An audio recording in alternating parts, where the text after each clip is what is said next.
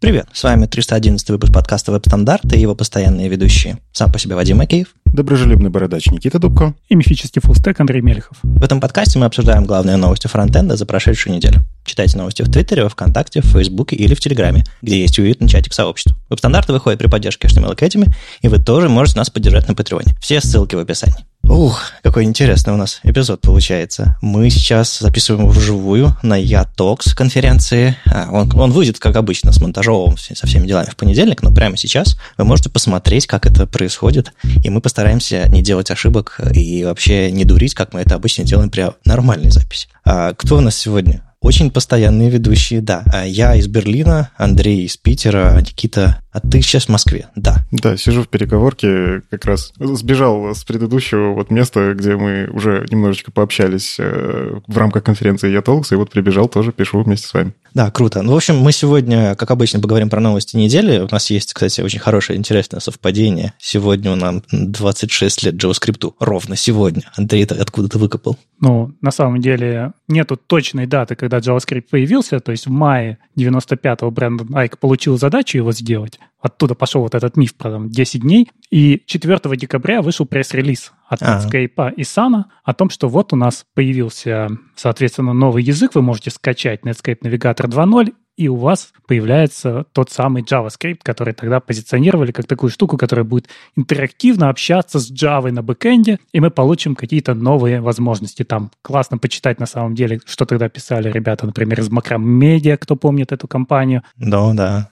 Так что, да, великий день. Да, всех с праздничком. Кто же знал, что этот э, JavaScript э, Java Lite превратится вот в такое и будет запускаться на всех утюгах. Ладно, э, это так, формальный, формальный разогрев. Мы дальше поговорим про события, всякие новости недели, обсудим редактор Fleet, всякие интересные, как, как Sindre Sorhus сломает весь NPM очень скоро, и немножко обсудим веб-альманах, в общем, да. А начнем, как обычно, с событий.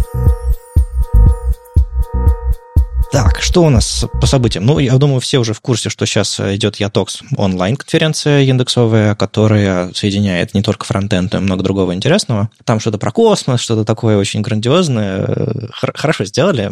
Прям состав, состав огненный. Позвали всех, кого я бы сам хотел когда-нибудь позвать на, на, не знаю, на иные ивенты, которые я организую. В общем, очень мощно получилось. Я, на самом деле, всего еще даже не видел, а после записи подключусь к, к live у смотреть. Да, я полагаю, все записи будут доступны, и мы тоже на них ссылки дадим, когда этот подкаст выйдет, в общем, в шоу-ноутах, посмотрите. Что еще? А, к нам в календарь принесли Alpha.js Meetup. Он пройдет онлайн 9 а, декабря, и ребята из Альфа-банк, в общем, делают себе Meetup. Там а, будет несколько докладов, в основном, ну, понятное дело, про JS, JSON, Webpack, альфа-платформу. Он такой немножко хантинговый, типа приходите к нам работать, и даже в форме, а, очень смешно, что в форме регистрации написано «сейчас работаете в компании» и «текущая должность». То есть следующая работа у вас будет в Альфа-банке.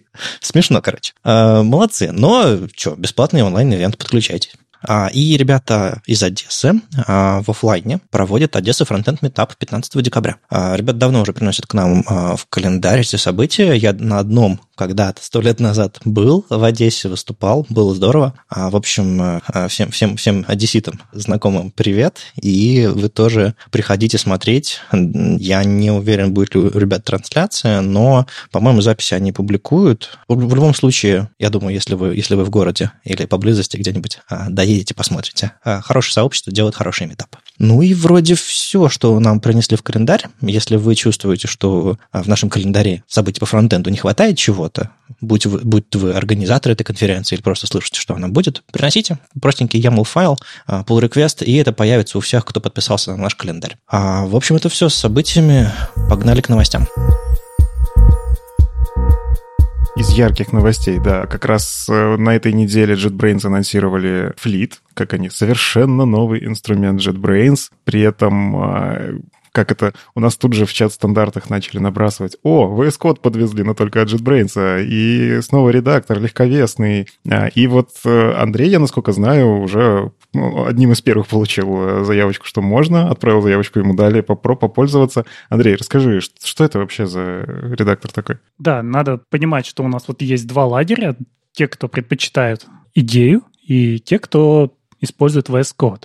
Есть, конечно, еще куча просто редакторов, и у них тоже полно фанатов, но если взять вот в основном людей, кто на что делится, да, и вот как-то во фронтенде, наверное, более популярен VS Code, но в то же время в бэкенде более популярна идея и все, что есть вокруг идеи. Тот же самый Storm, потому что это такой мощный комбайн, где все из коробки есть, ты его ставишь, у тебя уже пальцы за годы привыкли к этим комбинациям, но в то же время, наверное, ребята понимают, да, что вот очень быстро растет VS Code, абсолютно бесплатный редактор с шикарным интерфейсом, легко расширяемый, и, наверное, он как-то выдавливает с рынка компанию JetBrains.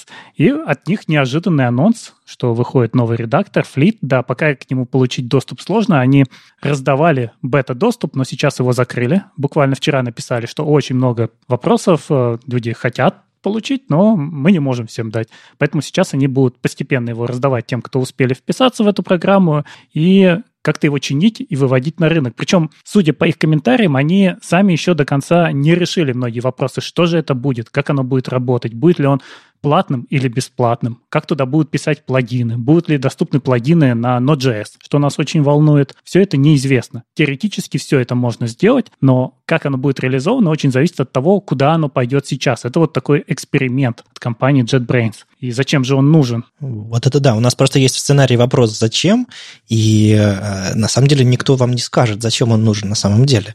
Вам, э, вы, мы можем только все строить гипотезы. А зачем? Знает только компания JetBrains. Вот какие у вас гипотезы есть, ребята? Ну, слушай, во-первых, а что Андрей нам уже приносил, это история про нативные. То есть это не как VS Code у нас написан на электроне, а у нас есть там а, еще... Там, Atom же тоже, по-моему, что-то такое около вебовское когда-то использовал. Ну, Atom тоже электрон, да. Да, а Sublime, он на питоне. Ну, то есть э, это другая оболочка, на которой это все написано. И зачем? Мне кажется, вполне очевидно, у них будет интеграция с JetBrains всякими штуками. Они же в том числе сейчас анонсировали про клауд-решения какие-то для разработки. Ну, то есть у нас был GitHub код, вот этот вот, который появился, который VS Code запущенный под GitHub в облаке, да? Угу. И мы уже обсуждали, что это, кажется, интересная история, что ты можешь там хоть с телефона, хоть с планшета, хоть с утюга зайти и отредактировать у себя в репозитории, там, работать с кодом. А, и учитывая, что у JetBrains есть своя облачная платформа, есть возможность работать с кодом и другие продукты, с которыми можно интегрироваться, мне кажется, будет идти в эту сторону. Ну, пожалуй. Кстати, знаете, в чате у нас э, была, была интересная реплика, что типа, ну, а что такое JetBrains? JetBrains — это исключительно редакторы кода, идеи и так далее. То есть им единственный их интерес JetBrains — это чтобы выпустить редактор кода, взять с тебя подписку, и чтобы ты ее долго, или твоя компания долго ее платили, и, соответственно, это, они на этом зарабатывают. Но если хорошенько копнуть в JetBrains, то вы начинаете понимать, что они еще делают сервисы для разработки. У них там собственные есть там всякие там трекеры, э, CRM или как это все называется. Ну, в общем, много всяких продуктов, про которые я на самом деле очень мало знаю, потому что как бы я с их продуктами мало сталкиваюсь. Но я понимаю, что компания значительно больше. И, не знаю, нам, нам кого-то из JetBrains надо позвать, хотя у нас, по-моему, Филипп был э, пару раз. А, просто мы как-то мало, мало говорили об, обо всем эм, разнообразии продуктов, которые JetBrains делает. Вот, так что это не только редактор. Соответственно, а, в этой экосистеме полезно было бы, думаю я, иметь легкий редактор, чтобы покрыть дополнительную часть аудитории, потому что все их редакторы тяжелые, и, возможно, чтобы привлечь их во всю остальную свою аудиторию, вернее, инфраструктуру, во все свои продукты, а, они, возможно, этот редактор даже сделают бесплатным, потому что у них пока за все нужно платить. А, ну, кроме там всяких там бета-версий и прочих э, всяких там этих, как там, Early Adopters, или я не помню, как это называется, EAP, по-моему, это называется. Early Adopters Preview или типа того. Канарейка. Ну да, канарейка. И получается, что, возможно, у них есть, они закладываются в то, чтобы, во-первых, сделать что-то облачное, то есть крутить всякие там ваши окружения у себя в облаке, совместно редактировать, возможно, возможно где-то на сервере, чтобы крутилось там супер-супер это идея, от идеи анализатор вашего кода, который подсказывает всякие там IntelliSense и прочие штуки, а чтобы у вас был легкий-легкий редактор, который можно, в общем, на, на любых часах запустить. И за то, что оно там крутится на сервере, за то, что там какие-то вещи подняты, крутятся, там тестируются, за то, что вам не нужно поднимать окружение на своем iPad, чтобы поразрабатывать, возможно, за это они будут брать деньги. А редактор будет бесплатный. Вот это моя гипотеза. А вы знаешь еще интересно, у них же не на браузерных технологиях, uh-huh. и учитывая, что JetBrains, короче, плагины написать для чего-то для JetBrains, это всегда такая а, особенный вид удовольствия, я бы так сказал. Не, ну смотри, если ты джавист, все нормально. Но все-таки, а мне интересно, они обещали, ну, по крайней мере, анонсировали, что у них будет поддержка плагинов, и вот интересно, в какую сторону они пойдут, потому что комьюнити очень давно просит, «Э, дайте нам, пожалуйста, писать на JavaScript в том числе.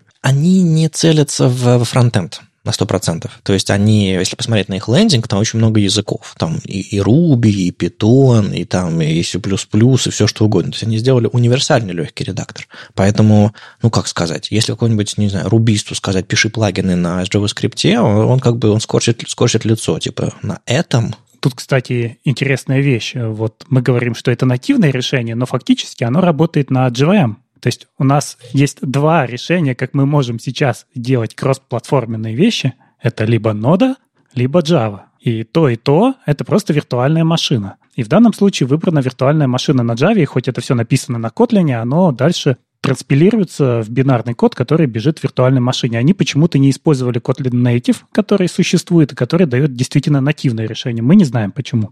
Да, кстати, кстати, маленькая ремарочка. Среди всех, кто сейчас э, говорит про редактор Fleet, единственный, кто видел что, что, кто-то, что-то кроме лендинга, это Андрей.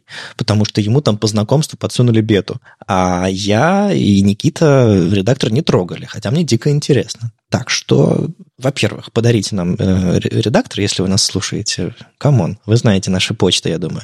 Во-вторых, Андрей, расскажи, как на самом деле, experience. Да, вот самое интересное, они соединили в данном редакторе одновременно и редактор, и IDE. То есть мы знаем, что есть очень легкие редакторы, которые не имеют той мощи, которую нам дает IDE. Да? Мы не можем там глубоко ходить по коду, какой-то делать мощный рефакторинг, но в то же время очень быстро открываем файлики, правим их. Ну, тот же самый Sublime. В данном случае, как раз про что я говорю, что идея пошла от фронтенда у нас появился Language Server Protocol когда-то. Да, он появился из TypeScript, TypeScript его полностью не поддерживает, дальше он уже стал нормальным, полноценным, в TypeScript остался не совсем полноценный. Но идея в том, что мы можем вынести часть функциональности из IDE, запустить ее рядом и отдавать через какой-то протокол, и у нас редактор или IDE будет общаться с неким сервером, который будет глубже анализировать ваш код. И вот здесь такая же идея, что у нас есть легкий редактор, который может подключиться к тяжелому бэкэнду. И этот тяжелый бэкэнд может стоять как на вашей машине, так и где-то в облаке. Он может быть общим для нескольких разработчиков. Он может стоять в вашей компании. Он может быть предварительно настроен. То есть вы зашли в Spaces, нажали одну кнопочку, подключились к общему бэкэнду, который стоит на очень мощной машине. И она там компилирует все зверски быстро, не так, как ваш ноут, даже если он у вас на M1 Pro. А дальше вот в этом легком редакторе вы файлики открываете, если хотите, нажимаете кнопочку, и он подключается к этому бэкэнду и начинает глубже анализировать. То есть у вас есть два режима. Быстрый режим, легкий, и режим, когда у вас есть бэкэнд, в котором уже что-то происходит. Этот бэкэнд даже и локально может быть на IntelliJ, на ID, в общем. То есть э, они могут предложить, вот вам бесплатный редактор, но купите еще ID и соединяйтесь с ней как с бэкэндом, и будет у вас более глубокий анализ вашего кода. А, а сеть не станет узким местом в этом? Или это достаточно, ну, скажем так, скомпилировать и загрузить? Ну, просто, грубо говоря, если ты пишешь код, и ты такой, а, у тебя подушечка, и там спиннер крутится, и ты такой, сейчас, сейчас я дождусь под, подсказки, которая поможет мне написать этот код. Ну, ну, конечно, ты не будешь ее ждать. Я не знаю. Теоретически объем данных не такой большой. Ну да, да. Ну, кажется, раз это все-таки бета, они будут сейчас собирать фидбэк, в том числе метрики снимать, вот эту телеметрию и так далее. И, ну, возможно, мы увидим там какие-то мажорные обновления, э, запросы от сообщества какие-то будут выполнены. Посмотрим. Я очень хочу плаги написать на JavaScript. Тут вот еще возник очень хороший вопрос. Не означает ли это, что вы приходя в какое-то место, увидите в вакансии, мы работаем на Fleet, у нас готовый настроенный бэкэнд, вы обязаны работать на этом редакторе. То есть вы заходите к нам в Spaces, кликаете кнопочку, получаете настроенный бэк, подключаетесь к нему с Fleet а и работаете. Вот не случится ли такого? Люди опасаются. Вот такого бы, конечно, не хотелось, потому что все-таки я умею работать в своем VS Code. Не, ну сейчас уже такие вещи происходят, мне кажется. В банковских системах Там у вас всегда есть какие-то ограничения по безопасности, и вам могут не разрешить поставить определенный... А, ну, у нас, короче, ну, опять же, вот Андрей говорит про банковские системы, но смотри, я когда нанимаюсь, я же могу выбирать, на чем я буду работать, да, и если я могу хоть VS Code, хоть Atom и Sublime, а, не знаю, ну, что, что там, Notepad++, да, ну, типа, если я в нем хорош, зачем меня ограничивать? Мы же все-таки нанимаем разработчиков под выполнение задач. Требования безопасности. Ну, это, мне кажется, очень опасная штука. И мне кажется, никто бы на такое не пошел, кроме... Да, я понимаю, вот банковские системы, возможно, какие-то оборонные предприятия, но в целом, ну, кажется, надумано, нет? Но мы же знаем одну компанию, где запрещен Chrome. А, я сижу с хрома, не знаю про что ты. Microsoft, судя по всему. Там ведь э, на днях э, Edge издевался над, над хромом, говорил, что это устаревший браузер. Не, мне кажется, что тут дело в другом. Просто есть какие-то практики, есть разные руководства, как что-то поднять, как что-то настроить, как, не знаю, обменяться конфигами внутри команды. И это важнее, чем безопасность. Поэтому, если ваша команда использует один и тот же редактор, наверное, так будет проще. Это так же, как и правило по форматированию кода. Если тебе нравится ставить запятые вперед в списке, тебе никто не разрешит, потому что команда по-другому форматирует код, и ты принимаешь эти условия, когда идешь на работу. Ну, мне кажется, тут э, зависит, от, опять же, от, от серьезности всего. Чем больше компании, чем, чем более автоматизированные, чем более э, формализованные процессы, понятное дело, тем э, больше требований будет к разработке. Ну, я не думаю, что это, что это массовая история, поэтому, на мой взгляд, в хорошей компании от тебя ждут кода, а не а, вот это вот, типа, я служу на флоте, я пользуюсь флитом. Ну, зачем это? Но есть еще вариант, как с тем же Linux. Иногда тебе разрешают поставить Linux, но это все уже уходит в твою ответственность. Тебе сразу говорят, мы ничем тебе не поможем. Будут любые проблемы с нашей сетью или с софтом, ты решаешь их сам. И, возможно, здесь будет так же. Пожалуйста, у нас есть преднастроенный бэкэнд, он работает только с флитом. Если ты хочешь как-то это сделать сам, у себя поднять докер, тебе хватит мощности твоего ноутбука, пожалуйста, мы не запрещаем, но будет не так легко. В общем, мы сейчас э, радостно поговорили о том, э, чего мы не видели, ну, кроме Андрея. И я думаю, мы еще вернемся к обсуждению флита. Давайте погоним дальше. У нас там э, всякие приключения есть еще. Но да. Да, я знаю, что Вадим любит GitHub Actions. Страшно люблю, потому что там нужно писать на Ямле, он такой простой. Не, у меня где как, у меня есть и свои проектики, но, опять же, я сейчас больше Netflix а, ну, для своего блога пользуюсь. Там, там что-то на грани. То есть где-то ты GitHub Action настраиваешь, чтобы он что-то там сделал, но по большей части Netlify на себя берет. Ну, тоже YAML, ну, тоже классный формат. Да, и у нас тоже GitHub Actions, и вот буквально на неделе 29 ноября случилось так, что мы смотрим сборку и видим, что у нас поменялся package log, а мы всегда проверяем package log, то есть уже внутри экшена собираем снова, устанавливаем наши зависимости и смотрим, нет ли разницы между package-локом, который прилетел к нам из репозитория, и тот, который появился. И он другой. В чем дело? Захожу, читаю, что в GitHub Actions обновилась нода, нода теперь 16 значит, вместе с ней прилетел NPM 8, и у нас изменяется структура лог-файла. И вот именно в этом репозитории, где это случилось, забыли поставить ноду. То есть взяли ту ноду, которая идет изнутри GitHub Action, она сразу. В смысле, поставить версию в экшенах, э, там типа version двоеточие 16 нужно было написать, или 14, или еще что-нибудь такое, да? Нет, должен поставить э, по-моему, плагинчик, в котором ты ноду уже установишь. Ты не просто в Ямле описываешь. Лично я в GitHub Action просто указываю там типа install node или как это там называется. Install node, да. И там есть под property version, в которой я просто пишу 16 сейчас. И он будет запускать именно на 16. Никакой плагин ставить не нужно. Ну, по крайней мере, у меня. Угу. Мы используем NVMRC и подтягиваем оттуда версию. Поэтому плагин тоже умеет считать и поставить правильную версию ноды, но вот именно этот репозиторий не был настроен. А, ну так, так удобнее, потому что у тебя может быть много экшенов, а, и во всех, во всех нужно... В нашем случае, когда мы обновлялись на наш, на, в, в доке, например, с 14 на 16 ноду, я прошелся, автозам... ну, не автозаменой, там руками поправил по всем экшен файлам. Если бы это было в одном NPM, э, NVMRC, было бы удобнее. Так что я понимаю, о чем ты, да. И мы снова вот немножко к той теме возвращаемся, что вот как там Java на машине стоит, какой-то версии, у тебя версия поменялась, и все сломалось. И здесь тоже у нас во фронтенде появилась такая глобальная зависимость, как Node.js.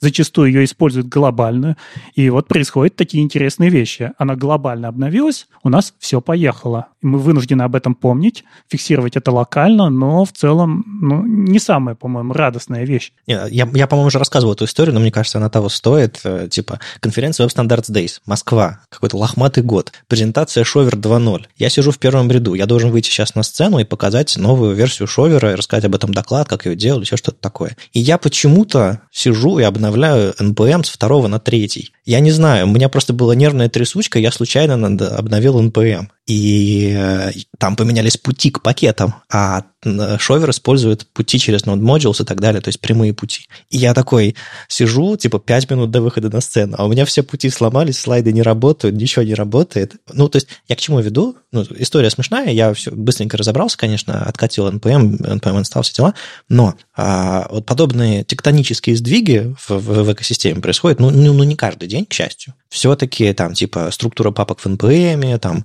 package второй версии появился, до этого была первая версия, встречается не так часто, поэтому, ну, как бы, это не ежедневная наша забота. Но об этом важно и нужно помнить. Вот эти все эти CI-CD, senior а, инженеры, должны об этом знать. Или все эти DevOps-процессы тоже должны это учитывать. Э, ну, просто не забывайте, да. Ну, я читаю новость, здесь сказано, нода по умолчанию стала версией 16. При этом тебе никто не подсказывает, что NPM стал версией 8. То есть надо это знать. А это да. Но опять же, в обычной жизни это не так важно, потому что реально breaking changes, вот я помню там третий NPM, не знаю, и NPM 8. А, наверное, были какие-то другие штуки, когда вот что-то ломалось там из-за версий мажорных. Но они это никак заранее не анонсировали? Ну, то есть бывает такое, что там, например, тот же Angular, он там из коробки позволяет вам... Что-то берет на себя, э, обновляет, да, а что-то он берет и там, не знаю, говорит, вот напишите вот это, вот это, вот сделать, сделайте вот это, вот это. Ну, короче, миграция. И мне кажется, если проект что-то делает другим дефолтом, возможно, заранее написать можно как-то migration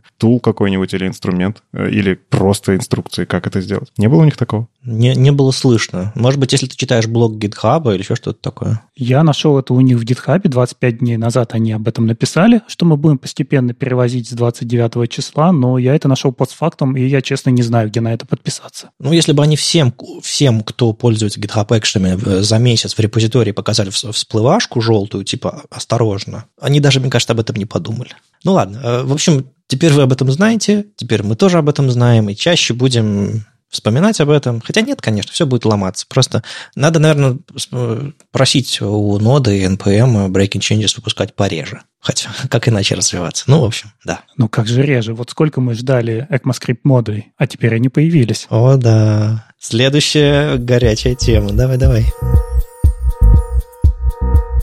Да, да, и у нас снова все сломалось. Буквально через день, по-моему, это произошло. Ой, ты тоже фронтендер, да? У тебя тоже все сломалось? Ну почему оно и на бэкэнде сломалось? Ну, естественно, не все, но когда мы начали разбираться, оказалось, что у нас где-то прилетел чал к версии 5.0, который вышел, потому что у нас не было настроена проверка наших зависимостей, и где-то зависимость летела транзитивная, а не напрямую зафиксированная. А это ведь какая-то мелкая утилита для CLI-ных инструментов, да. которая везде используется, но как бы не такая критическая, супер. Она подкрашивает ответ да, да. нужные цвета. Это утилита от Синдресоруса, который сделал тысячу с чем-то там пакетов, поэтому мы не можем утверждать, что это один человек, возможно, это тайная команда. Ну, вы знаете Таб Аткинса? Это такой человек, который написал практически все спеки, которые мы знаем. Ну ладно, очень многие из них. Вот Синдер Сорос — это человек, который написал практически все NPM-пакеты, которые вы знаете. Это такой серийный э, производитель NPM-пакетов, и он, некоторые его NPM-пакеты там, э, не знаю, конкатенацию строк делают, а некоторые пакеты прям какие-то, очень мощные вещи. Ну, я кучей его пакетов пользовался раньше, там, глобально установлены в операционной системе и просто в своих проектах. Так что чувак крутой. И когда мы стали разбираться, оказалось, что у него, в принципе, планы на этот год перевести все свои тысячи с чем-то пакетов на чистый ESM – то есть сломать вашу сборку. Да, он сам об этом пишет. Да, есть два варианта. Мы можем поддержать и старый вариант, и тогда вы сможете реквайрить это. У вас будет собираться одновременно и под CommonJS модули, и под ESM. Но ему этот вариант не нравится. Ему хочется, чтобы все быстрее перешли на ECMAScript модули. Сам он очень их ждал. Он сам про это где-то там писал, сколько лет он об этом мечтал. Вот оно появилось, оно работает, и поэтому он переводит все на ECMAScript модули. При этом он знает о проблемах с тем же самым TypeScript, который не позволяет пока перейти на ECMAScript модули. Мы это видели, что это отложили, это должны были в 4.6 версии выкатить, но отложили. И он говорит, ждите, вот, если у вас есть проблемы с TypeScript, то ждите не обновляйтесь. А я пока я продолжу, потому что я не делаю ничего незаконного. То есть все, что я делаю, оно абсолютно JavaScript way, оно работает в чистом JavaScript, поэтому не очень-то важно, работает ли оно в инструментах, которые гарантировали, что они являются всего лишь над множеством, и в них должен работать корректный JavaScript. Ну, это какая-то итальянская забастовка. Типа, я буду делать все по правилам, по спеке, а мне, мне не важно, что у вас все поломается. Нет, конечно, вы можете не обновляться до мажорной версии Чака 5 5.0, оставаться там на 4 точка что-нибудь. И, в принципе, ну чего, у вас там какие-то, не знаю, дыры будут, но он же подсвечивает вывод в консоли, какие там дыры могут быть. Э, хотя, хотя, наверное, могут быть, не знаю. У людей же депендабот настроен, они смотрят, ну, прилетел новый мажор, вроде все нормально, нажимаю влить, и в рантайме у вас падает. И за окном поднимается ядерный гриб. В общем, тоже проверьте, используется ли у вас эта зависимость. Если нет, то все хорошо. Но в целом, опять же, он столько зависимостей написал, что если у вас что-то не зафиксировано и летит где-то там транзитивно, тоже может сломаться. Не, ну смотрите, вот в, лично в, вот в вашем коде, давайте так, не, теор, не теоретизировать, а практизировать. Нет такого слова. Никита, Андрей, вот в вашем коде что-нибудь сломается из-за того, что там используется TypeScript, там require и какие-то вы пакеты, или вы, вы, вы уже все на ES-модулях, и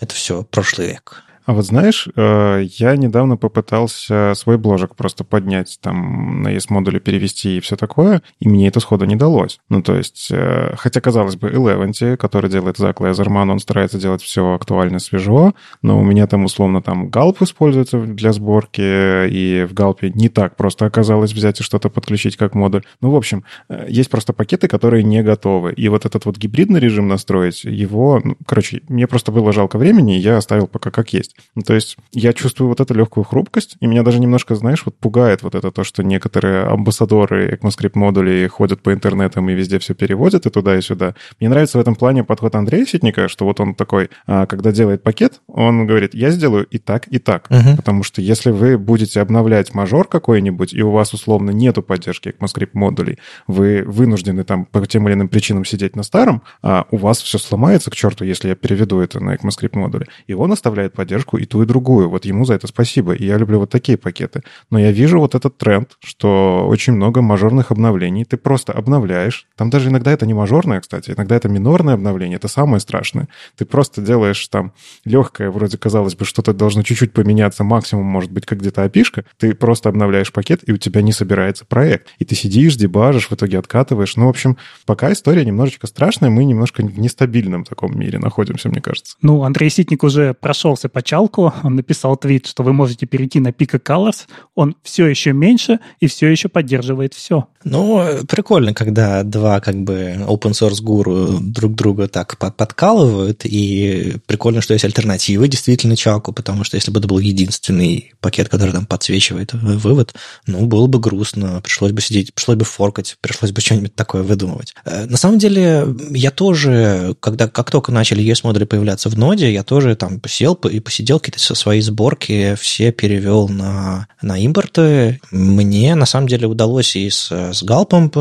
все это дело наладить. И я там даже видео у себя в блоге записывал. Ну, то есть, в принципе, это возможно. То есть, тот же самый Галп упомянутый готов, готов к этому. Eleventy вроде бы тоже может. Вопрос в том, что скажем так, кумулятивный вот этот вот набор всех пакетов, всех инструментов, которые мы сейчас используем, пока еще вот недостаточен. Он еще до критической массы не дошел, чтобы можно было это делать реально легко, за редкими исключениями. Пока это все еще тернии, боли и так далее. И в, в чем заслуга Синдерсоруса может быть в будущем? То, что он всю эту критическую массу подогреет, и все-таки мы ее достигнем. То есть, несмотря на то, что у всех все поломается, ну да, мы пострадаем, да, у нас будут там какие-нибудь там, не знаю, сложности в разработке, но в целом. Не знаю, это как э, убрать порт для наушников с телефона. Это как, не знаю, убрать привод компакт-дисков из ноутбука. Это больно, но это нужно делать. И я в целом за Синдер Соруса, но лучше бы он не знаю, в пятой мажорной версии Чалка э, сделал и то, и другое, а в шестой и выводил какие-нибудь, не знаю, а, алерты в консоль, типа deprecated, deprecated, будет удалено.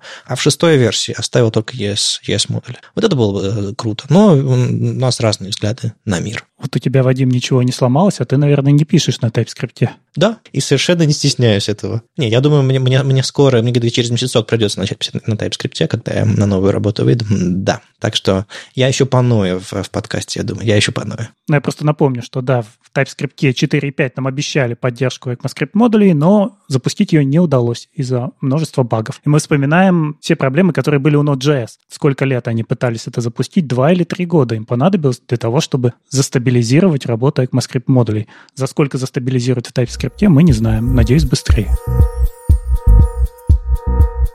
Ну что, у нас э, есть еще одна новость короткая, которую я все-таки втисну, несмотря на то, что у нас в сценарии она шла под ключом, типа не успеем. У нас есть такая добрая традиция, все, что мы помечаем, как если успеем, э, обсудим, мы это не обсуждаем. Я сломаю традицию, и давайте э, коротко, короткой строкой расскажу про интересную новость. На мой взгляд, это важно. Мы в прошлом выпуске обсудили полифил контейнер queries, который Сурма написал, и а, этот полифил работает на старом синтаксисе. И вот буквально вчера на контейнер queries договорились, что будет немножко другой синтаксис, гораздо более мощный, чем а, мы предполагали. Напомню еще раз. Контейнер queries — это как media queries, только вы пишете не от media, а от контейнер, и вы условия пишете а, немножко по-другому. Вы рассчитываете на ширину viewport, а на ширину, собственно, доступную вашему блоку. То есть, по сути, размеры родителя. Ну, в общем, пустое место, свободное место вокруг вашего блока, на которое он может растянуться. И теперь можно будет а, внутри условий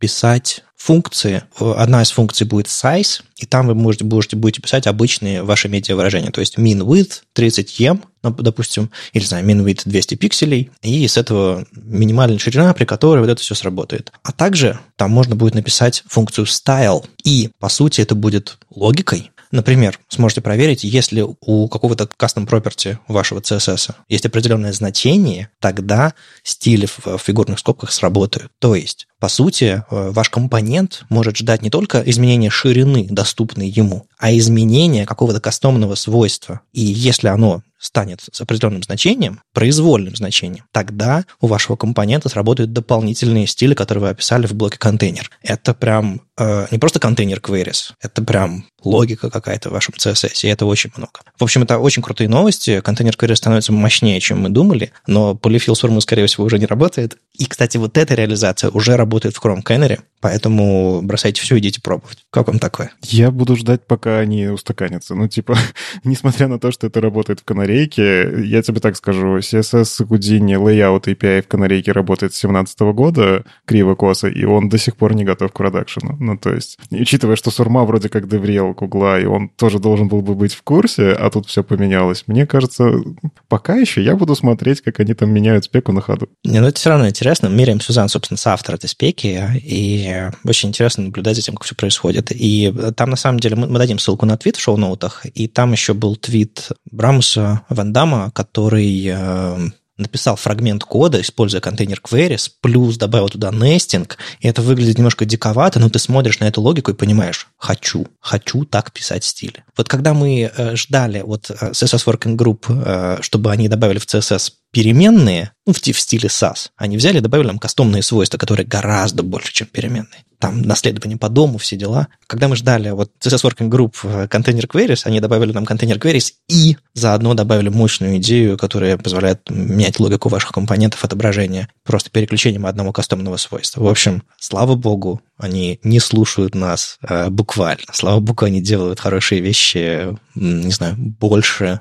и по потребностям, которые на самом деле есть, которые, может быть, мы не всегда выражаем, или просто по идеям, которые им приходят в голову по пути. В общем, страшно доволен ты новостью. Когда и если я буду снова записывать видео, я расскажу про обновленную версию контейнер queries. Самое классное — это прозрачность процесса. То, что мы все это видим, как происходит, и можем комментировать. Да, публичность — это всегда очень здорово. У нас тут веб-альманах ты релизился. Никита, ты, ты тут самый близкий к веб-альманаху, ты с этими ребятами тусуешься. Расскажи для тех, кто, может быть, не знает, э, что это вообще такое и что это за инициатива в двух словах. Ну, мы в предыдущем выпуске обсуждали, но мне кажется, стоит повторить. Ох уж эти тусовки на гитхабе, они такие прям горячие. Ну да, я просто как это являюсь одним из в команде переводчиков, хотя по факту буквально две статьи перевел. Веб-альманах — это инициатива HTTP-архива. HTTP-архив — это такой проект, которым хранится интернет за, за, за большое количество времени с э, возможностью э, сделать rollback, ну, то есть отмотать, отмотать там, не знаю, на 2015 и посмотреть, как выглядит сайт. А, и у них огромное количество просто информации о том, что происходит с сайтами, какие... Ну, они берут, парсят странички постоянно. А, и веб-альманах — это возможность поисследовать, а что ж на этих страничках-то происходит. И да, обещали к 1 декабря зарелизить, и они выполнили обещание, они действительно зарелизили. На самом деле не совсем выполнили. Две статьи все еще не готовы про кеширование, если я не ошибаюсь, и что-то, еще. Про медиа, по-моему, вот, да. То есть две статьи пока не готовы, но у некоторых статей даже уже есть переводы на разные языки, то есть переводчики очень быстро включились, тут же там за выходные что-то накидали. Я вот, например, целюсь статью по CSS, это не на день развлечения, там это самая огромная статья, которая есть вообще в веб-альманахе, но я найду время. Вот. А, и да, раз уж мы обсуждаем как это такие глобальные вещи про веб-платформу, хочется, наверное, посмотреть на три базиса, три кита. А, это HTML, CSS и JavaScript. Сами по себе статьи огромные. Мы обязательно ссылочки дадим в описании. Пройдитесь, почитайте. Там очень много интересного в сравнении и так далее. Но у нас есть интересное, что мы сами раскопали. Вадим, расскажешь про HTML? Ну да, тут э, это все называется не HTML, а разметка, хотя бы потому, что там и речь идет еще и про SVG, например. Ну и кастом кастомные теги и так далее. То есть тут дело не только в языке HTML, а еще в том, что мы, как мы его расширяем и как мы внедряем другие языки. В общем, по той же самой методике, по которой они все остальные э, вещи из интернета анализируют, они типа мы посчитали, мы проанализировали, и вот какие интересные хайлайты. Ну, вообще, э, дичайше приятно, что у нас э, доктайпы правильные, HTML 5 доктайпы, так скажем так, просто доктайп HTML, уже занимает 87%.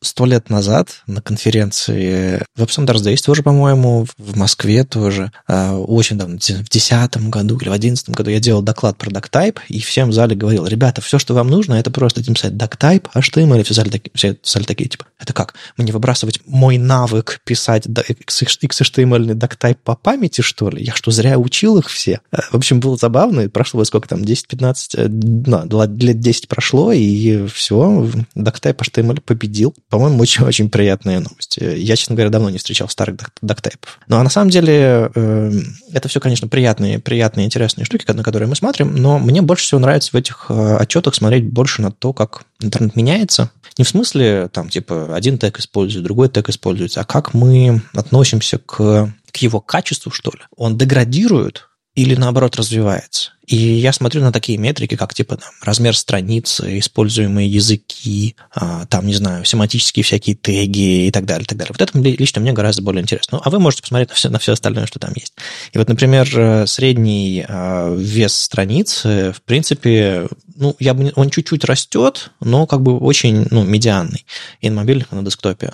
Но нет какого-то такого же грандиозного роста, как, допустим, рост JavaScript. Я думаю, мы, мы об этом сможем там дальше поговорить. А в вес страницы это тоже важно, потому что ну, для перформанса вашей страницы довольно-таки важно, сколько там дом узлов, сколько он весит, как, как быстро он там распарсится и так далее. Это не так критично, как JavaScript, потому что он все-таки стримится э, HTML. Но тем не менее. И к сожалению, есть ситуации, когда там, не знаю, 45-мегабайтные страницы, там 20-мегабайтные страницы, я имею в виду про HTML, без ресурсов случаются в интернете. Поэтому если а, вы узнали себя вот в этих мегабайтах, а, или в принципе ваша страница весит больше, даже не сотни килобайт, а мегабайт, значит, у вас большая проблема, пожалуйста, не надо так делать. Я думаю, это причина, по которой вас все тормозит. Ну и про языки, как я уже говорил, к сожалению, 18% а, языков, которые указаны на теге э, в, в атрибуте lang, просто не указаны. То есть там либо lang пустой, либо его вообще, вообще нет. И это столько же, сколько страниц, у которых есть а, контент на английском языке. Это очень много. Поэтому тут как бы снова совет э, Вот знаете, мне там не нравится. А вы читаете просто репорт, но там потихонечку, потихонечку какие-то советы даются. И, опять же, на основе этого репорта тоже можно советы дать. Указывайте язык ваших страниц. Не используйте шаблоны. Если у вас страница на, английском языке, не, не пишите lang.ru или наоборот. А, это здорово помогает поисковикам, переводчикам, скринридерам, всем остальным, кто анализирует вашу страницу, сразу понятно, на каком языке. Потому что Twitter регулярно подсовывает болгарские шрифты на основе контентов твитов, которые я пишу по-русски. Это дело такое. Ну, короче, нет, он красивый, но, но непонятный. Вот это вот тоже интересная вещь, которую я заметил. Много SVG, много всего, но это такое же, техническое. Мне больше нравится, что в вебе довольно-таки много тегов main. А, я уверен, что они не всегда правильно используются, но они, по крайней мере, начинают появляться. То есть э, почти 28% э, страниц используют тег main а, у себя, и это очень важно, потому что main – это, собственно, главный контент страницы, и подсвечивать его для скринридеров, поисковиков, режимов для чтения и всего остального, это очень здорово и правильно. А на самом деле, я думаю, что часть этого роста связана с, с тем, что там во всяких там WordPress и прочих там шаблонных системах все начинает тоже внедряться, и есть точки развития веба, в которые можно внести очень большой вклад, очень малыми усилиями, всякие там бутстрапы, WordPress и прочие, прочие, прочие фреймворки а, или шаблоны сайтов. А, так что, да, я думаю,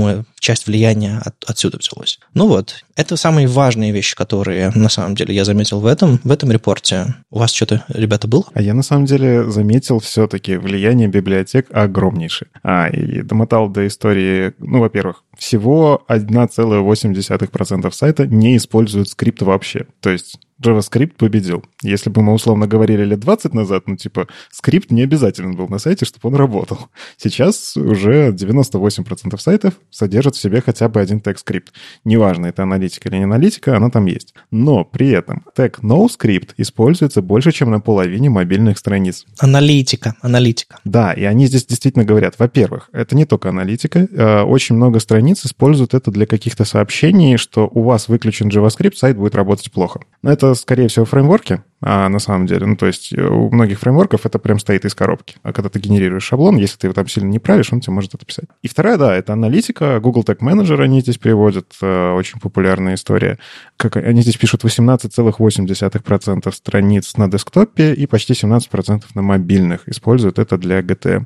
Ну, то есть все-таки очень большое влияние на веб показывают то, что ты встраиваешь не как разработчик, я бы сказал, а когда менеджеры попросят, заказчики попросят. И ну, для меня это повод, условно, обратить на внимание вот мы развиваем веб, мы говорим о том, как делать хорошо, но по факту одна маленькая библиотечка, там, Facebook Pixel, да, которую вставляют куда угодно, она же может очень сильно влиять. И вот оптимизация вот этой штуки, загрузка ее оптимальным способом, вот если бы, как это, гуглы часто там приходят в Next, и там пытаются его ускорить картинки и так далее, вот если бы они, не знаю, сделали офигенно производительный Google Tag Manager, это тоже может повлиять на э, красивость того, как загружаются страницы, что там ничего не подвисает. Я уверен, они над этим работают. Я, правда, все еще не добился, по-моему, ребят из Яндекс Метрики, чтобы они type текст JavaScript убрали с тега скрипт. Я как-то кому-то пытался рассказывать несколько раз, но, по-моему, так до сих пор они не убрали. Ну, то, что, типа, лишние, там, не знаю, сколько там байтов. Но я уверен, что они все работают над перформансом этих решений и над тем, чтобы дефолтный снипет э, меньше всего нагружал. А если вы хотите добавлять возможности, вы можете добавлять. Андрей, нашел что-нибудь в HTML интересно?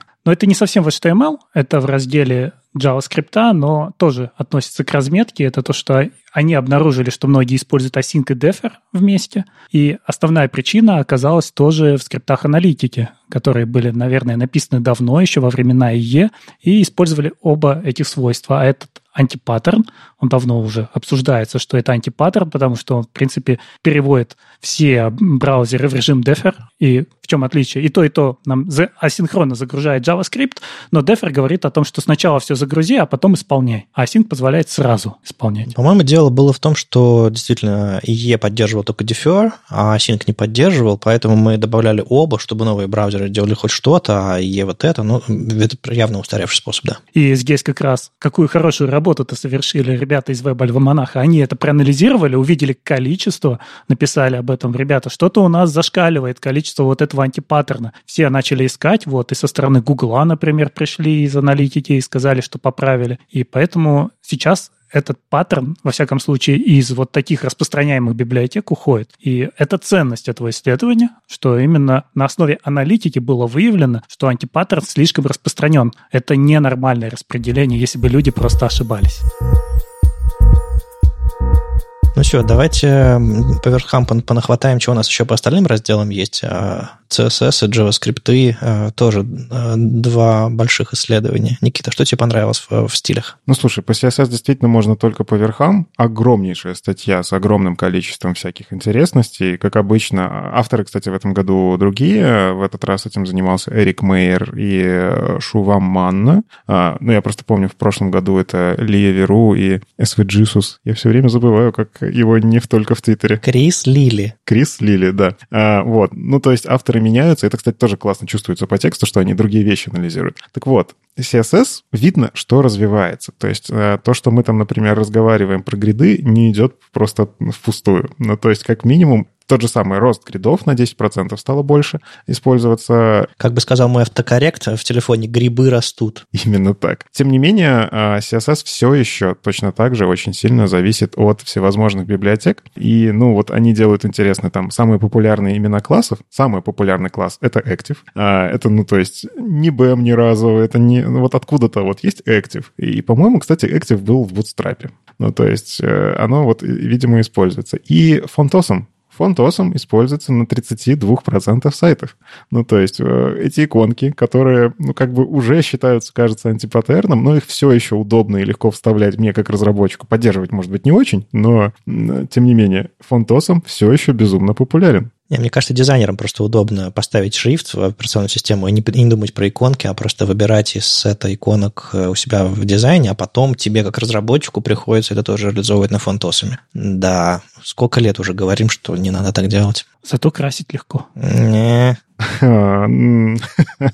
Ну, ладно, не будем холиварить. Э, мы сейчас просто про статистику. Мне еще нравится, что они пытаются экстремумы найти на этом графике. И вот они нашли страничку, на которой было загружено 2368 внешних стилевых файлов. Это вот, наверное, где-то рядышком с той страницей, где у Вадима там 20 мегабайт на одной HTML страничке.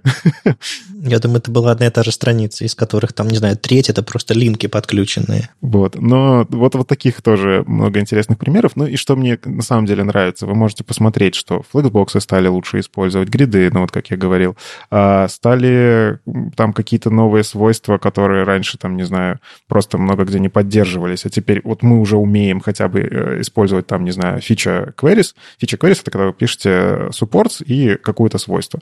И вот, например, самое популярное свойство, кстати, position sticky. То есть люди добавляют его, само свойство чаще стало использоваться, и, возможно, благодаря именно тому, что у вас есть фича query, который говорит, говорит, поддерживается ли свойство, окей, делаю его стики. Uh-huh. Это в том числе классно, что мы можем от каких-то, не знаю, JavaScript библиотек отказываться для такого. Раньше-то это только JavaScript, CSS можно было там как-то фикс от хаки, но все равно это был все равно JS, который тебе классик перевешивал. Вот. Это классно. Но при этом тоже интересно смотреть. Э, у них есть отдельный такой подраздел мета. В этой мете они в том числе смотрят CSS-ошибки. Мне в прошлом году было интересно за этим смотреть. Э, что они подразумевают под ошибками? Это то, что, не знаю, неправильное свойство, либо неправильное срабатывание этого свойства. Самое популярное неизвестное свойство — WebKit Transition без дефиса. Люди начальный вот этот префикс не пишут. Оно, естественно, скорее всего, не работает. Возможно, это какой-то снипет откуда скопи... откуда-то скопированный. Но вот просто 14% страниц, 14% это безумно много, используют WebKit Transition без дефиса в начале. Надо, надо найти, из какой библиотеки это протекло. Ужасно. Да, возможно, библиотека. Есть свойства типа Box Orient, Box Flex, Box Align. Но это старые флексы. Да, это старые, старые флексы, которые в итоге не попали в спецификацию, но они вот, вот так торчат. Есть WebKit, вот как раз-таки здесь нужно писать минус WebKit, и оно начнет работать. Но оно все еще выйдет. А, это просто люди э, руками писали префикс и думали, типа, это в будущем будет свойство без префикса, но, но не случилось, да? Да-да, вроде такого. Ну и э, тут есть, не знаю, MS Transform, Margin Center, Font Rendering, User Drag. А свойство Zoom есть? Кстати, свойства Zoom в топе нет. Ну, кстати, Zoom-то рабочий. Это же не ошибочное свойство. Ну, он не очень кросс-браузерный. Ладно. На самом деле, я заметил, э, мне, мне больше всего в этом э, отчете было интересно посмотреть на пиксели. А нет ли такого тренда, что люди чаще используют пиксели для размеров, там, шрифта и всего остального, и э, по-прежнему все еще там пикселей максимум, ремов, емов очень мало. И, э, ну, то есть, по-моему, они прям для фонд сайз, для, для фонд сайза пиксели все-таки немножко уменьшились, что у них 69%, но и ремы выросли на 1%, но все еще нет такого, что типа у нас типа все переходят там на ем и ремы, потому что, не знаю, круче, лучше. Все еще пиксель э, главный. Ну и вот э, коротенькое то, что хочется прям тоже подсветить. Э, мы вот периодически говорим, а WordPress жив, не жив? А тут рядышком с кастомными свойствами. Во-первых, кастомные свойства стали использоваться тоже. Было 19%, в прошлом году стало 29%. Это значительный рост, ну, мне кажется. Да. Плюс они больше всего используются для цветов, но самое популярное свойство минус-минус VP, ну, WP, Style Color Link. А, и второе по популярности минус-минус WP, админ тем color. Подозреваю, что-то связанное с WordPress. Да. Ну, те самые точки, на которые больше всего влияние. Давайте зайдем в WordPress и, не знаю, пофиксим, или в Bootstrap пофиксим всякие стрёмные вещи, которые в этом альманахе появляются. Ну и говоря про WordPress, в JavaScript тоже присутствует WordPress. Почему? У нас самая популярная библиотека для JavaScript какая? Все еще... jQuery? Да, jQuery 84%, причем версия поменялась. 3.5.1 сейчас самая популярная, и, скорее всего, это связано с тем, что в 2020 году WordPress обновился на версию 3.5.1. Так что это наш глобальный источник jQuery. Там React с 4 до 8% подрос, но, возможно, из-за того, что они изменили систему, как они подсчитывают. Но, опять же, компоненты React тащат с собой jQuery. И jQuery — это просто... Подожди, я думал, все сайты используют React в 2021 году. Ты что такое говоришь? 8%? Даже те сайты, которые используют React, они одновременно поднимают процент jQuery, поэтому jQuery все равно король. Самая популярная библиотека, подавляющее большинство сайтов у нас все еще используют jQuery. Да-да-да, напишите в вакансиях jQuery, потому что это популярная библиотека. И это связано с WordPress. Так что самый популярный фреймворк у нас, наверное, все еще остается WordPress. Несмотря на то, что мы выбираем между Next и Remix, у нас все равно остается WordPress.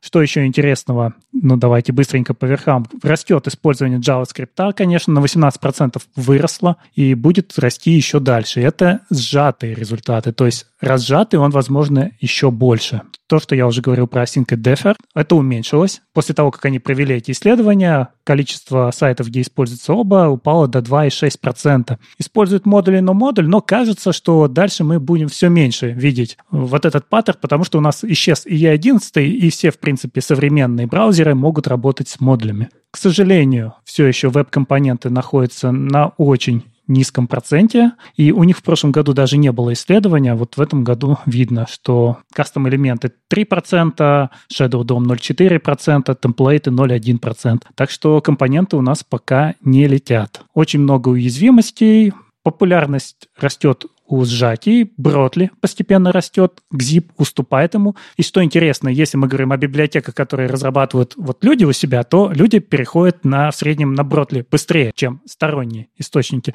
Но в то же время с минификацией лучше у third-party libraries, то есть то, что поставляет нам снаружи. Вот, так что с двух сторон у нас и Бротли приходит, и минифицируется лучше. И очень много запросов сайтов идет. Они нашли, да, вот у них как раз вот этом распределении, они нашли сайт, который делает 800 767 асинхронных запросов на сервер, а в среднем, в среднем около 50 запросов делает страница Ajax запросов. И все еще Beacon не стал популярным, то есть подрастает фетч, уменьшается Ajax постепенно, ну, XHR запрос, а вот Beacon все еще остается на уровне 2-2,5%. Эта технология не обрела популярность. Ну и что здесь можно сказать? JavaScript продолжает расти, его становится все больше, и, возможно, мы увидим какие-то интересные результаты в следующем году с появлением React 18, серверных компонентов, и у нас, может быть, начнет разгружаться фронтенд, перестанет увеличиваться количество кода, который мы доставляем на клиент, из которого, кстати, очень много неиспользуемого кода они нашли. Ну да, те 8%, которые, из которых 2% обновятся до 18 React,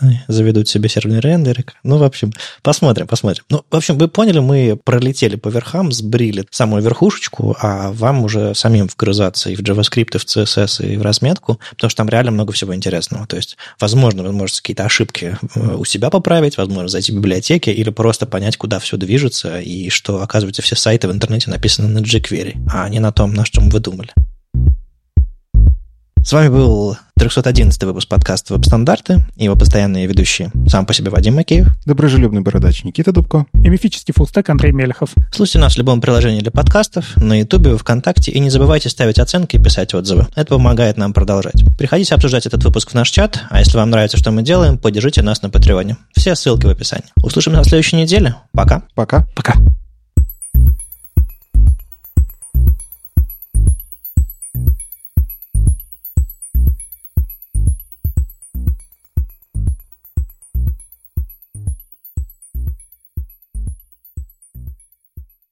Я, я, честно, я проспал сегодня. Я мог это... Знаете, такой эпичный момент, ты ставишь будильник и не знаешь, типа... Я, я походу... У меня есть ощущение, что я его поставил на будние дни. Меня разбудил уборка номеров. Ну, то есть Таня была бы очень недовольна, если бы меня уборка номеров не разбудила. Это же как в этом, в ферзевом гамбите в начале. А, да, да, что-то такое там было. Когда она бежит-то на свой этот с чемпионом мира. Ее же разбудила уборка номеров, если я правильно помню. Да, что, что, ж мы, что бы мы делали без уборки номеров? Что у тебя в номере творится тогда?